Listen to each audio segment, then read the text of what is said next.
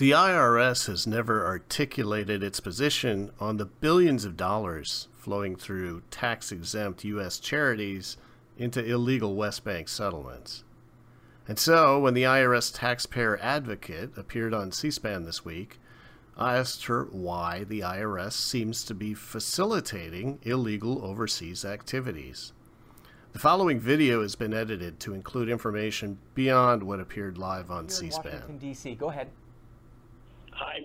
For the past 10 years, I've been trying to get a straight answer from the IRS on whether it's illegal to make tax deductible donations to illegal Israeli West Bank settlements. Ah. In 2010, I got Commissioner Douglas Shulman on the phone live on NPR. Welcome back. I'm Susan Page of USA Today, sitting in for Diane Rehm. We're talking with Doug Shulman. He's the commissioner of the IRS, the 47th commissioner of the IRS. The IRS collects $2.4 trillion in tax revenue every year. It has 100,000 employees. Um, let's go back to the phones and take another call. We'll go to Grant calling us from Washington, D.C. Grant, thank you for joining us. Oh, thank you. I'd really like to take issue with this idea that the IRS goes after powerful violators. In 2005, USA Today quoted Vice Premier Shimon Peres estimating $50 billion had been raised since 1977 in the U.S. and used to build illegal settlements in Israeli occupied West Bank territories. And many U.S. charities like the One Israel Fund, American Friends of Judea and Samaria, Christian Friends of Israel, and even Jack Abramoff openly and illegally raised tax deductible funds in the U.S. for illegal settlements. But while fellow Treasury officials like Stuart Levey and other political appointees supported by AIPAC aggressively go after Muslim charities suspected of any criminal ties, Okay. none of these Mhm. charities have ever lost a tax exemption. And uh, the IRS just doesn't go after any of these uh, violators in spite of Obama administration policy against settlements. All right, Grant, thank you for your call. What about uh, Grant's question in terms of does the IRS go after charities who get tax deductible contributions if their actions then violate U.S. policy? You know, one of the interesting things about uh, the the agency, Susan, is that uh, we actually reach into uh, every nook and cranny of uh, uh, of the country. So we have uh, we focus on individuals, serving them, and having enforcement programs servicing business. We also have a tax exempt and government entities section of the IRS that focuses on uh, charities and other nonprofits that get the benefit of tax exemption, making sure that they're complying uh, with the tax rules. Um, we've, uh, over the last 10 years, uh, beefed up uh, that area, focused on uh, everything from small nonprofits, international charities, uh, hospitals, uh, as well as education institutions. And we, pr- we run a pretty robust program to make sure people are complying with the tax laws. Grant said that Muslim charities have been subjected to special scrutiny. Is that the case? Oh, I don't believe so. We um, we try to, as I as I said to one of the earlier callers, um, we are very focused on running a nonpartisan, non-political agency. Uh, there are only two people who are political appointments in the IRS: uh, myself and our chief counsel. The rest of the hundred thousand people you mentioned are career civil servants. Uh, all of us are tasked with focusing on administering the laws that are on the books in an even-handed manner, and I think our track record shows that's what we do. We have a caller who says he is opposed to his tax dollars going to the war in Afghanistan. And can he designate that his tax dollars go for humanitarian use only? What are the options a taxpayer might have if they were opposed to something like the war in Afghanistan? You know, the way the federal government's generally set up is that uh, there are tax rates. Uh, they're debated over time by elected officials, uh, ultimately set by legislation in Congress, uh, and then there's a whole separate process which runs the allocation of funds. And so uh, people have an obligation to pay their taxes. Uh, they can elect whatever politicians they want to elect who, who are responsible for setting the spending policies, but individuals can't allocate their taxes specifically. Now, we've also had uh, uh, caller Basim from Cincinnati say that I failed to get an answer to Grant's question about if a charity with it that has a tax that accepts tax deductible contributions is doing something that's illegal, do you go after them? Now, there the the point that Grant was making was charities that may help fund West Bank settlements. What is the case with that? Is that illegal? And would you go after a charity that that was helping to fund that activity? Um, I I really I don't know uh, the specifics of the case that they brought up. But if I if, if I wasn't clear, um, if someone if a charity is breaking the tax law, uh, is engaged in activities that they're not supposed to be uh, engaged in, we certainly will go after them. Uh, every year we pull 501c3 charity status from a number of, of charities. Um, we've got thousands of audits going on uh, regarding charities. Uh, and so we don't hesitate to administer the tax laws and make sure that, that people are following the rules. And he totally dodged answering the questions. I've paid up to $1,000 to get an official IRS ruling on whether it's legal to deduct charitable contributions to West Bank settlements. Others have tried to get a straight answer. In 2017, a major case against the U.S. Department of Treasury came to an end. A group of plaintiffs that had concerns about Israeli settlements in the West Bank and East Jerusalem because their properties had been taken over by settler groups with the backing of U.S. charitable organizations sued the Department of Treasury and Secretary of Treasury Stephen Mnuchin. They were alleging that the Treasury Department was granting tax exempt status, uh, 501c3 status, to approximately 200 settlement organizations that were engaged in criminal activities abroad. The judge who was presiding over the case, Christopher James Williamson, uh, was litigating on behalf of the defendants. Uh, Randolph D. Moss was the United States District Judge, ruled that illegal settlements, displacement, and theft of property was, quote, not fairly traceable to government conduct, and that they could not, quote, challenge this as unlawful, unquote he found that the chain of causation linking the Treasury Department's failure to monitor these groups to uh, linking them to injuries sustained by plaintiffs was, quote, attenuated at best, unquote. So he ruled that the plaintiff's so called theory of causation was based on speculation and threw the case out. So, despite a very detailed effort, a judge, in this case again, Randolph D. Moss, threw the case out, and there was never any accountability at the Treasury Department, which does not like to talk about illegal settlements and the billions of dollars being used by U.S. charities uh, for this purpose. But the IRS seems to be part of a problem. It uh, even recently changed its 990 forms to omit destination for such contributions.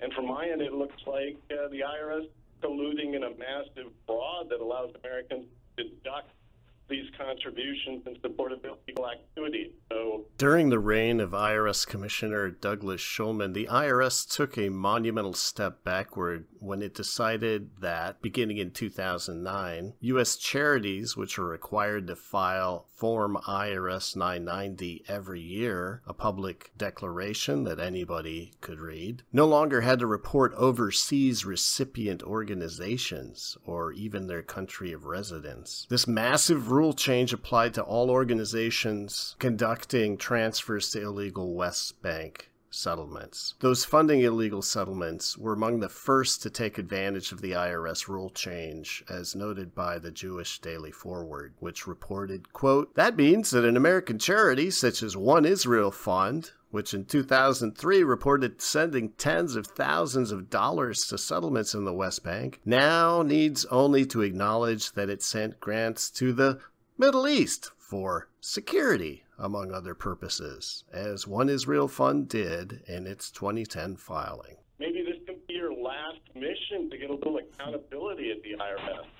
Well, I'm not really familiar with that issue specifically, but I can say that in order for you uh, in the U.S. tax system to get to be able to write off a deduction as a charitable contribution, the charity needs to be a 501c3 organization, which means it needs to have come into the IRS and have an exempt let get you know fill out a form 1023 which is an application for tax exempt status and then get a determination letter from the IRS that says that this is a charity for scientific, educational, you know, charitable purposes and qualifies for um, people to be able to deduct the uh, their contributions under the Internal Revenue Code. And so, unless the settlements, unless there's something else that I'm not aware of, which is always possible, but you know some special law. But unless there is, unless the settlements actually have that determination ruling from the Internal Revenue Service, you can't deduct those things. And that would be true whether it was a settlement in the United States, a settlement in Palestine, a settlement in Israel. It wouldn't really matter. You have to be recognized as a charitable organization under the laws, the U.S. laws, uh, you know, the Internal Revenue Code. Um, and so that would be the starting point. And I know sometimes what some over, you know, overseas contributions are difficult. And I will also say that there is a, an organization in Treasury, a unit in Treasury, that looks at terrorist financing. There is indeed a highly secretive unit inside the U.S. Department of Treasury called OTFI, the Office of Terrorism and Financial Intelligence, which the Institute for Research Middle Eastern Policy sued to get basic information about who's working there. In 2003, the American Israel Public Affairs Committee and its captive think tank, the Washington Institute for Near East Policy, heavily lobbied the Bush administration to create this Treasury unit to go after what have turned out to be mostly targets of the Israeli government that it wished to enact economic warfare and sanctions against. It has, almost without exception, steered away from any Israeli money laundering or illegal activities flowing through the U.S. financial system into illegal settlements. Its officers, such as Undersecretary of Treasury Stuart Levey, are handpicked by the Israel lobby for their affinity. Levey wrote an entire Harvard thesis about the dream of Zionism. And uh, it's been passed off to different officers, such as David Cohen, who worked with Stuart Levey at a law firm, Levy Miller Cassidy Larroca and Lewin LLP. Uh, it was subsequently handed off to Adam Szubin, a former counsel to Stuart Levey. All of the briefings that they give are typically at the Washington Institute for Near East Policy, AIPAC's think tank. And it's wound up in the hand of hands of one Sigal Perl Mandelker, a, an extremely dedicated Zionist who either had, or according to Debka file, still has Israeli citizenship. There isn't very much hope for any sort of accountability from OTFI as it continues to battle to halt release of even basic information about its operations and employees. And so some overseas charities um, people are uncomfortable giving money to, even if they can get a, even if they don't care about getting a deduction, because they don't want to run afoul. You can't really trace where the money is going once it's overseas, and the penalties are very great. But um, some entities overseas create a U.S. corporation that then is a non, you know, like friends of this settlement or something. And in that way, they become recognized as a U.S. charity, and you can give money to that U.S. charity. The origin of American Friends of Israel organization are shaky legally and from a regulatory standpoint. But every year, Friends of Israel organizations with few employees in the US and large destinations in Israel send billions upon billions of dollars into various activities. Some, like the Weizmann Institute for Science and Technology, have no employees in the U.S. to self monitor or conduct any oversight. And that may be one of the reasons that it has trafficked in nuclear weapons development and support for Israel's clandestine nuclear weapons program for many decades. The IRS turns a blind eye to Friends of Israel organizations and has even codified in Revenue Ruling 63252 that they can self regulate. That means the IRS has allowed these organizations with few employees in the US and many in Israel to conduct their own oversight over their own foreign disbursements. And so, as previously mentioned, the IRS has played a major role in cutting its own ability to conduct oversight. Most American friends of organizations with Israeli doppelgangers have no intrinsic social welfare benefit in the US. Their only function is to raise money in the United States and transfer it into whatever activities they wish. Um, but I'm really just talking off the top of my head about this because I'm not familiar with the issues. I just I just have knowledge about tax exempt organizations in general. I don't know. I'm not trying. I'm I'm actually not trying to dodge it. I don't think that there's a conspiracy, um, but I do think that this is a very complex area of law, and it's it's really complex just in terms of overseas charities. We'll head out west to Oregon. This is Jerry. Good morning. The IRS taxpayer advocate may not be in charge of tax exempt and government organizations. There's a whole division for that. So, what happens if you ask that division at the IRS what their official position is on the deductibility of charitable contributions flowing into illegal settlements? Earlier this year, IRMEP filed yet another Freedom of Information Act request to find out. In this snippet of their response, they denied that they even had to process the request, saying, quote, Unfortunately, we're unable to process your request as it does not meet the requirements of the Freedom of Information Act or Internal Revenue Service Code, IRC 6103. In essence, they said the highly specific FOIA didn't reasonably describe the records that were sought. The IRS apparently knows that if it treated such a FOIA as legitimate, rather than saying the request did not reasonably describe the records sought, that the IRS could quickly wind up in court again and have to justify why it refuses to release records it almost certainly has about this issue. As the 2001 Pulitzer Prize winning investigative reporter David Cay Johnston told IRMEP for its book, Big Israel How Israel's Lobby Moves America, quote, a phrase I use in my work and lectures is this when someone gets a tax break, it shifts the burden of government onto others or onto you, unquote. In this particular case, American taxpayers who are not funding illegal activities overseas must make up for the multi billion dollar revenue hole created by the IRS's purposeful inaction on charitable contributions to illegal settlements. To learn more about the long and curious history of the Treasury Department and the IRS and Israeli foreign agents, support and assistance to Israeli terrorist organizations, and disinterest in regulatory oversight, read the book Big Israel How Israel's Lobby Moves America Kindle, audiobook, and paperback.